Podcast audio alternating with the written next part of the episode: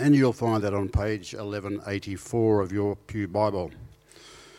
It's entitled Living as Those Made Alive in Christ. Since then you have been raised with Christ, set your hearts on things above, where Christ is, seated at the right hand of God. Set your minds on things above, not on earthly things. For you died, and your life is now hidden with Christ in God. When Christ, who is your life, appears, then you also will appear with him in glory. Put to death, therefore, whatever belongs to your earthly nature sexual immorality, impurity, lust, evil desires, and greed, which is idolatry. Because of these, the wrath of God is coming. You used to walk in these ways in the life you once lived, but now you must also rid yourselves of all such things as these anger, rage, malice, slander, and filthy language from your lips. Do not lie to each other, since you have taken off your old self with its practices and have put on the new self, which is being renewed in knowledge in the image of its Creator. Here then is no Gentile or Jew, circumcised or uncircumcised, barbarian, Scythian, slave or free, but Christ is all and is in all. Therefore, as God's chosen people, holy and dearly loved, clothe yourself with compassion kindness, humility, gentleness, and patience. Bear with each other and forgive one another. If any of you have a grievance against someone, forgive as the Lord forgave you. And over all these virtues, put on love, which binds them all together in perfect unity. Let the peace of Christ rule in your hearts, since as members of one body you were called to peace. And be thankful let the message of Christ dwell among you richly, as you teach and admonish one another, with all wisdom through psalms, hymns, and songs from the Spirit, singing to God with gratitude in your hearts. And whatever you do, whether in word or deed, do all in the name of the Lord Jesus, giving thanks to God the Father through him.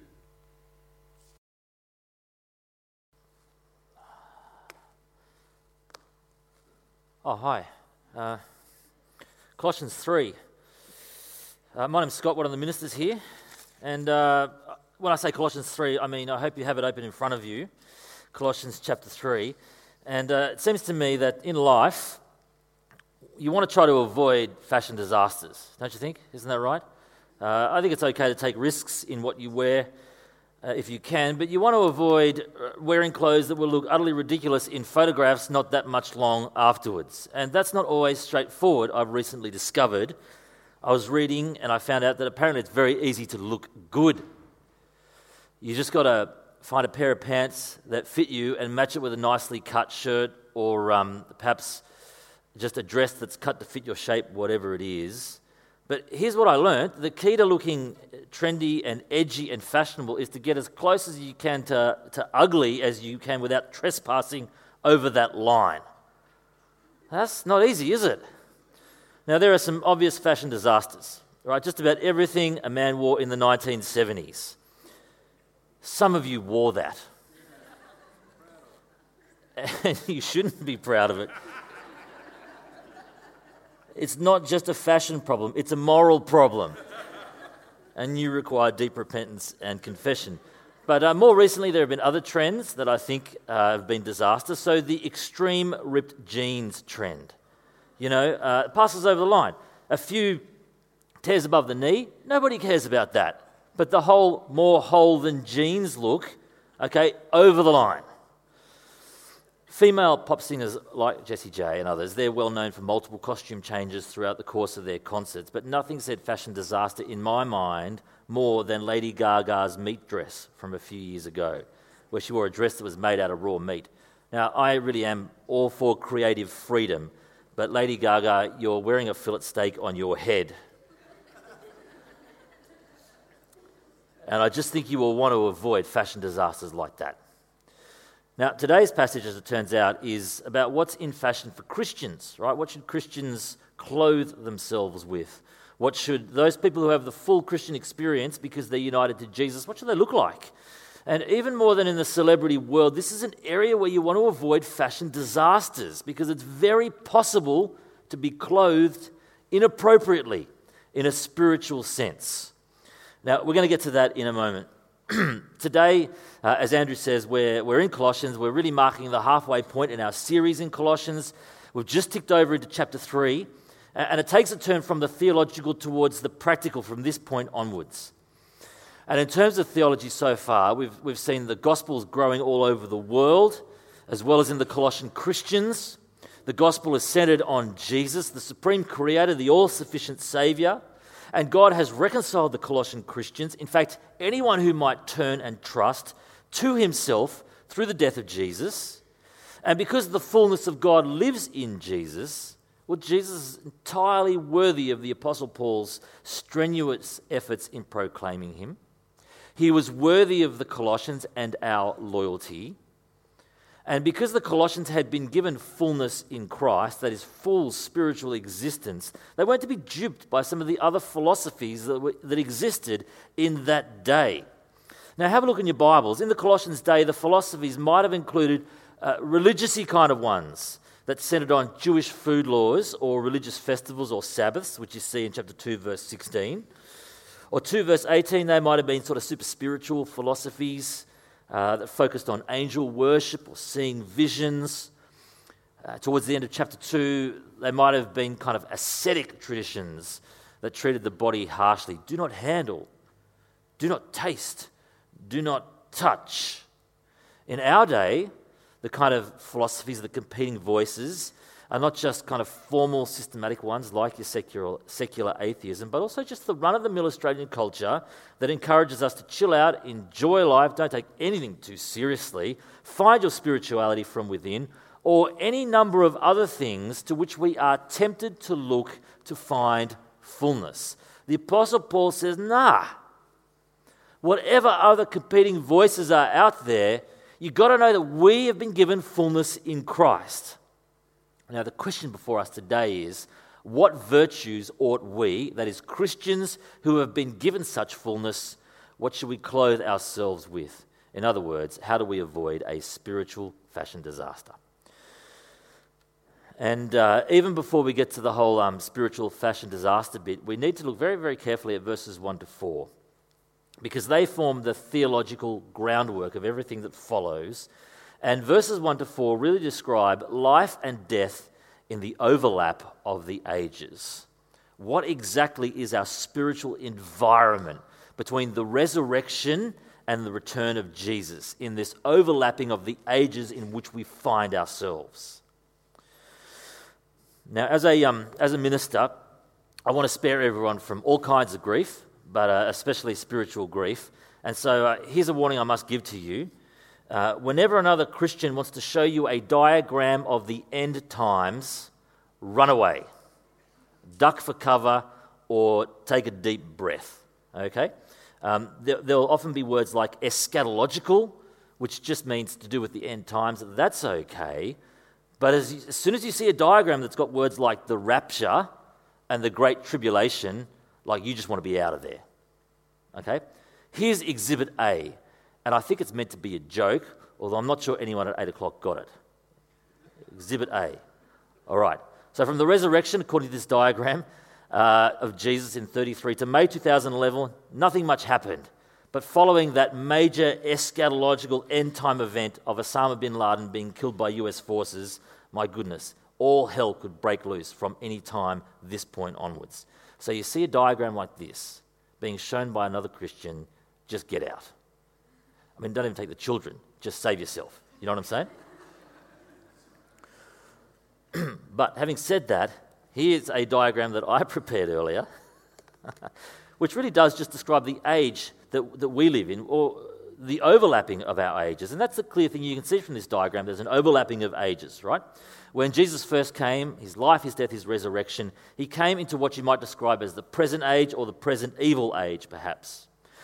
But also in his life, death, and resurrection, he, he began his kingdom, but his kingdom will not exist in its completeness until he returns, which is sometimes called the second coming. This means that right now, God's kingdom is present in its beginning, but still future in its completeness. Now, that's at the big picture macro level and overlapping of the ages. But how does that apply to us as individuals? Well, you could describe it like this uh, When we first placed our hope in the Lord Jesus Christ, in his life, death, and resurrection, we died to our old selves, our old way of life. And we were united with Jesus in his resurrection so that we were raised to new spiritual life, a new heavenly life, as it were. But it doesn't always seem like that, does it?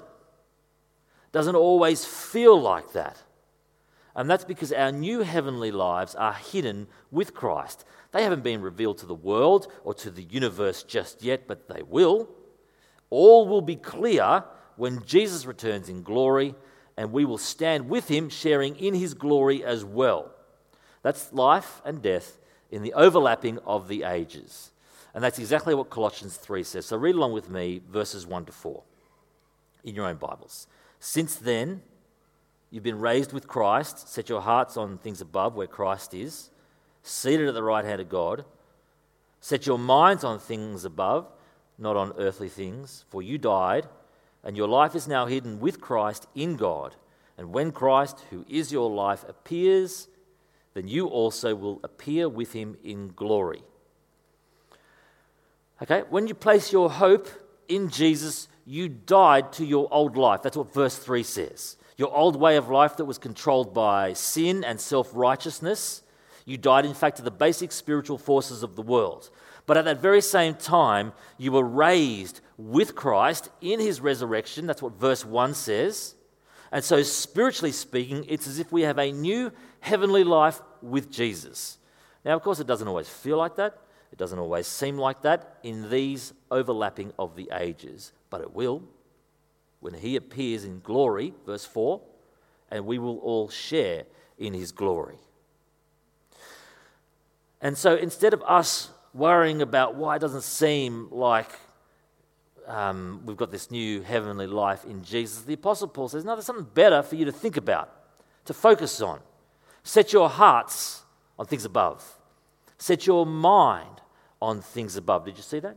Shape your motives, your aims, your decisions, your thinking, your affections, your solutions, your loyalty, your lifestyle on Jesus, who is seated at the right hand of God above. Or to put it in the negative, don't set your minds, that's your aims, your hopes, your affections, on earthly things. Now, in a moment, we're going to look at a list of vices that we're going to be encouraged to cast off to disrobe, and a list of virtues we're going to be encouraged to put on, to clothe ourselves with. But we do need this theological foundation first so that we understand that we actually do have the ability to do just that to cast off vices and clothe ourselves with virtues. Too often, as Christians who have died to our old selves, who've been raised with Jesus to new heavenly life, who have even been given his empowering Holy Spirit, we act like we're just kind of helpless victims of our circumstances or our culture or even our hormones, and we have no option but to remain in sin. Can't help it. I just have to say that destructive word, whatever it might be. And we feel like we can't cast off anything, and so we give up everything. But that's actually not true. It's difficult in this overlapping of the ages, but not impossible. And in any particular scenario, we do have the potential to resist sin and embrace Jesus and his virtues. So let's not think of us, ourselves, as kind of helpless and hopeless. On the flip side, though, uh, and it's more occasionally, but right now it's worth knowing there are a movement of young Christians who believe this. Occasionally, there'll be other Christians who tell you that you can have a sinless, perfect Christian life here on earth in the overlapping of the ages. I have met them at previous churches. They are usually well meaning, but have completely misunderstood that we live in the overlap of the ages. They have what is technically called an over realized eschatology, which just means they drag the blessings of the future age into this age. And the reason why this is a problem is that it either leads towards pride or to despair. If you think that you're living a perfectly sinless life, you're going to be proud, aren't you? As well as probably blind to some of your own shortcomings. And I've actually met people like this. They've been amongst the most proud and unteachable people I've ever met. But if you fail, then you despair, don't you?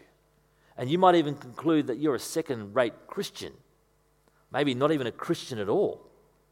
And that's just cruel and it's untrue. And I've met people like that as well. A day is coming when we will live a perfect, sinless life. But it's not yet. It's when Jesus returns, and verse 4, we will share in his glory. So we are both able to resist sin, which I'm about to encourage us all to do, and the continuing, ongoing effort that is required shows us that it doesn't happen automatically, nor do we ever fully arrive until Christ also arrives, when our previously hidden heavenly lives will be revealed in all glory. Until that time, we will resist sin imperfectly. So I do want to say don't despair, brothers and sisters, but press on. Or let me put it in another way. I, I was reminded of this by Raphael, who's in my small group, which is why you should be in a small group with Raphael. And if you can't be in one with Raphael, be in another one. But he, he reminded me of this excellent saying We have been saved, past tense, from the penalty of sin, the very nanosecond we trusted in Jesus. We are being saved, present tense, from the power of sin because we're united with Jesus and we have his Holy Spirit within us. And then when Jesus returns, we will be saved from the very presence of sin, when all that is evil is eliminated. And don't you want to say, bring that on? But we're not there yet. And so, in the meantime, in this overlapping of the ages, we are to set our hearts and our minds on things above, where Christ is, seated at the right hand of God.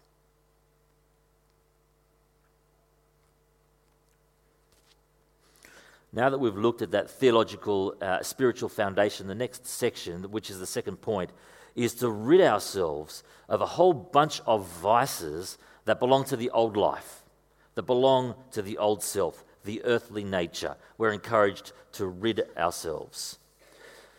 When um, do you guys like the Royals, by the way? Anyone here like the royal family? I like the royal family. Um, before Prince Harry was that kind of self deprecating, really likable chap that he is now, when he was 20, he went to a fancy dress party dressed up as a Nazi. Uh, it did create a bit of a scandal. It's in the newspapers. And uh, it's worth remembering that the Nazis were not only responsible for the killing of six million Jews, but also for the outbreak of World War II, which killed half a million British people. So, dressing up like a Nazi is in poor taste for any Englishman, but entirely inappropriate for someone like Prince Harry, who could one day end up being the King of England. Now, ask yourself the question could Prince Harry actually put on the swastika armband? Could he physically go to a party dressed like that?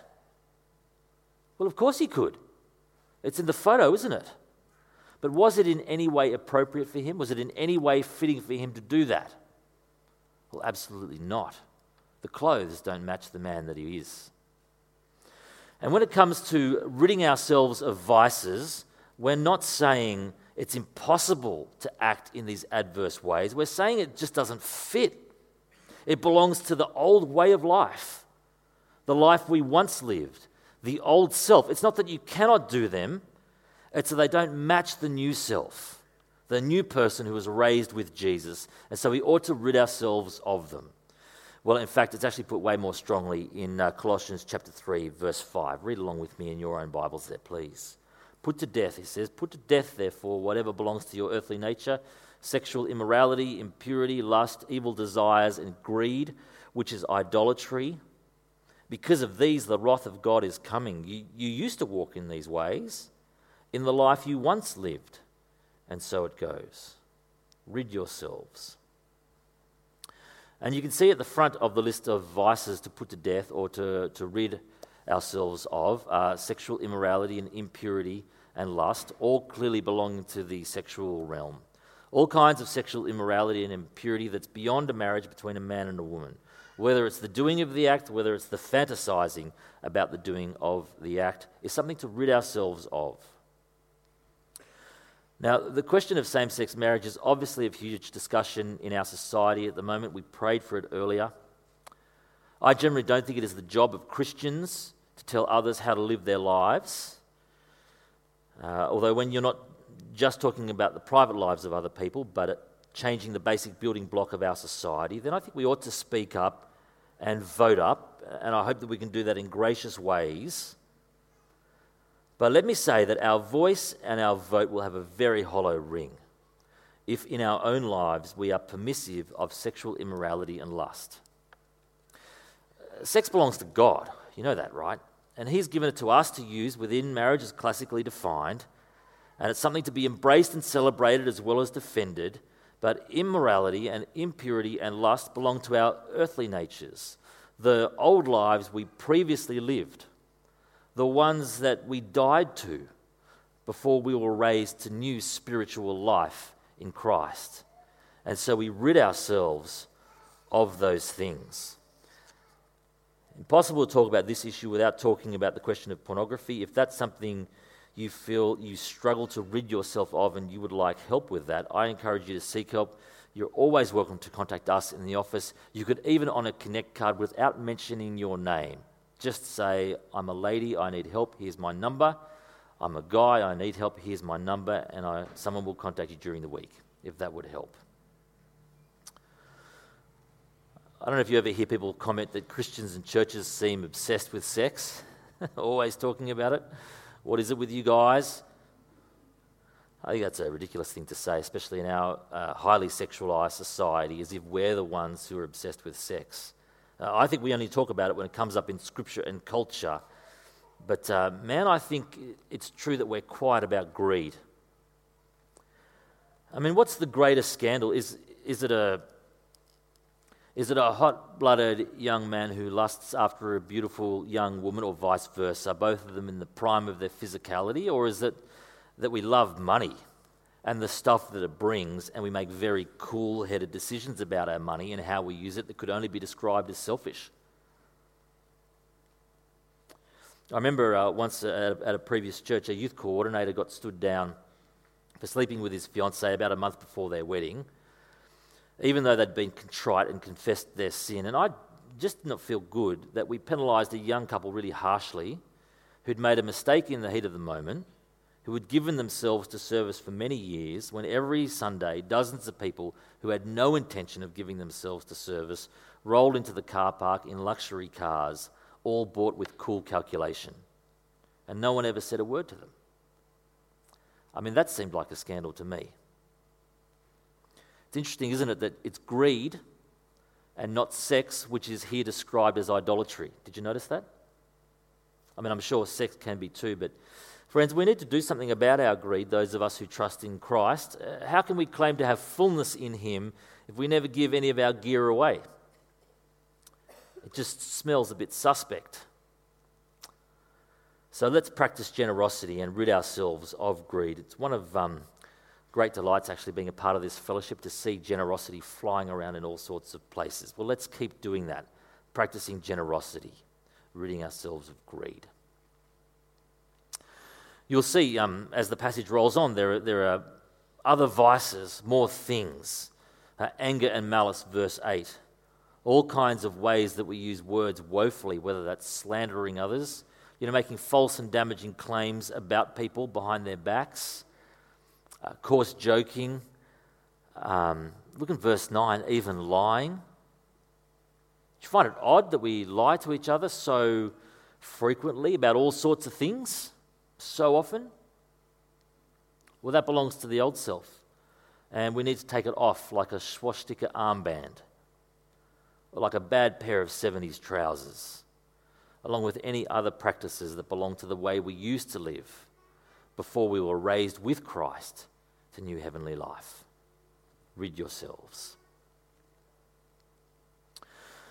Thirdly, and uh, quite oppositely, then, the Apostle Paul from verse 12 urges us to clothe ourselves with a great list of virtues.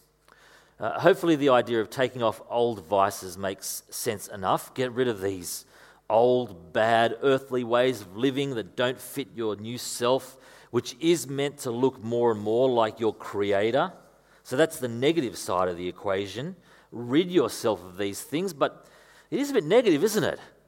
And uh, by itself, it might just leave us unclothed, negative, and nude. It's not how you want to be. So, thirdly, we're instructed to clothe ourselves with virtues befitting our new self, our new person, the one raised with Christ, the one whose heavenly life is hidden with Christ. Friends, let's have a look at how the Apostle Paul puts it from verse 12 onwards. Therefore, as God's chosen people, holy and dearly loved, aren't they wonderful words? Holy and dearly loved people. Clothe yourselves with compassion, kindness, humility, gentleness, and patience. Bear with each other and forgive one another. And so it goes. I mean, if, if we're going to set our hearts and minds on things above, not on earthly things, we do need to know what to get rid of. But we also need to know what to put on. And so Colossians chapter 3 verse 12 tells us to clothe ourselves with these kind of virtues: compassion, humility, gentleness, patience. And if you think that that all sounds like kind of private, personal kind of qualities, think again from verse 13. It's very obvious that we're expected to work this stuff out together. Bear with one another, forgive one another, love, verse 14, presumably one another. Let peace rule our common life, verse 15. You see, they're all plural words and ideas because we need to work it out and work at it together. It's just another encouragement for us to meet together week by week at church, to stay for morning tea, uh, to meet in small groups during the week. Our natural individualism, where we think in terms of I rather than we, is just so foreign to the way the New Testament thinks, to the way that Jesus thinks to the way that God has made us. Verse 16 is interesting. Let the message of Christ dwell among you richly as you teach and admonish one another with all wisdom through psalms, hymns, and songs from the Spirit. I mean, I say it's interesting not only because it reminds us that the message of Christ, that mystery revealed that God is reconciling us to himself through his Son, it's to be our preoccupation, it's to dwell among us richly. So obviously, that's a communal thing. But what's even more interesting is that the apostle uses the very same words, did you notice? Teaching and admonishing that he used of his own ministry in chapter 1, verse 28. But here he clearly expects us all to use them. I mean, in, a different way, I'm sure. But we could all teach and admonish one another. I hope to see people doing that in 20 minutes over morning tea. I hope to hear about people doing it in small groups throughout the week. All of us are invited into this ministry of teaching and admonishing one another as we go about our Christian lives. Even more strikingly, the apostle expects that we'll be doing that as we sing together, so that we're not just singing to God, having a little private moment with Him, but we're actually singing to each other as well, trying to build one another up. And you would have noticed, I think, as has uh, Andrew has mentioned earlier, that in each of those last three verses, thankfulness is mentioned. Have a look. Be thankful, verse 15. Gratitude in your hearts, verse 16. Giving thanks to God, verse 17. Do you know, I, um, I learned thankfulness from the English. At a previous church I was at um, in London, just off Hampstead Heath, if you know that part of London. And uh, the English are kind of caricatured as whinging poms, aren't they? Not my experience. I was struck by their attitude of thankfulness to each other and to God. In fact, they admonished me by their attitude, just as this passage anticipates. I rather think it's Australians who lack grace and gratitude these days. Now, you look at the list of vices, um, list of virtues. It's not like you just choose one of those vices to rid, or you choose one of those virtues compassion, thankfulness, love, whatever, and you just think about that one, because we're meant to clothe ourselves with all of them and more. But I wonder as we read through whether there's one or two that would be worth giving attention to. Maybe you've got on the shirt of compassion, but you're not wearing the pants of forgiveness. How embarrassing for you. Might have noticed I brought along uh, some shoes with me this morning. First pair of shoes, cowboy boots. I wore these to my wedding. Not tucked into the suit, though, okay? I just wanted to give Carolyn a visual as to what she was getting herself into. Marrying a cowboy, but not in the good sense of it. I, uh, I also brought along a pair of black uh, business shoes as well, just in case. Um, but you look at either of those pairs of shoes. I mean, do these look like the right pair of shoes for life at the beach? Of course not. Of course not. So I also brought along a pair of Havaianas, a pair of thongs. If you don't live in Australia, flip flops might, might be what you know them as. And uh, I reckon these things make sense of the place in which we live. I think these things fit. Now, when we think about sexual immorality, we think about greed, think about slander, think about lying. They're like the cowboy boots. They might have fit in a previous life, they belong to the old self. They match the old person who died the very nanosecond we first trust, trusted in Christ. But when we think about compassion, we think about kindness, humility, gentleness, patience, forgiveness, peacefulness, unity, love, thankfulness to God, speaking His word to one another. Man, they're like the right shoes for the job, aren't they? They're like clothes that match the occasion.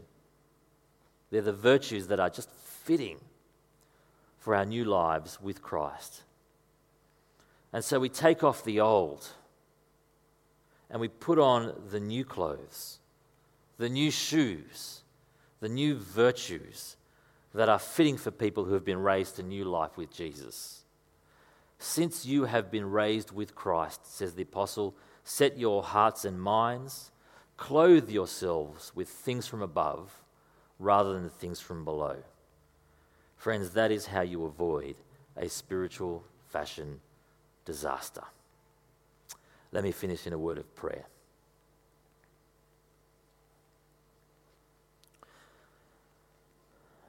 Uh, Lord Jesus, we thank you that the very nanosecond we trust in you, that we are raised to new spiritual life, a new heavenly life, as it were, although one that is hidden in you we do look forward to the time where we're not just saved from the penalty of sin or the power of sin, but we're saved from the very presence of it. Well, we know that's not just yet. So, in the meantime, help us to set our hearts and set our minds on things above, to clothe our, ourselves with virtues befitting the new people that we have been made in the Lord Jesus Christ. Move our hearts and our wills and obedience to do just that for the glory of the Lord Jesus Christ, in whose name we pray. Amen. Amen.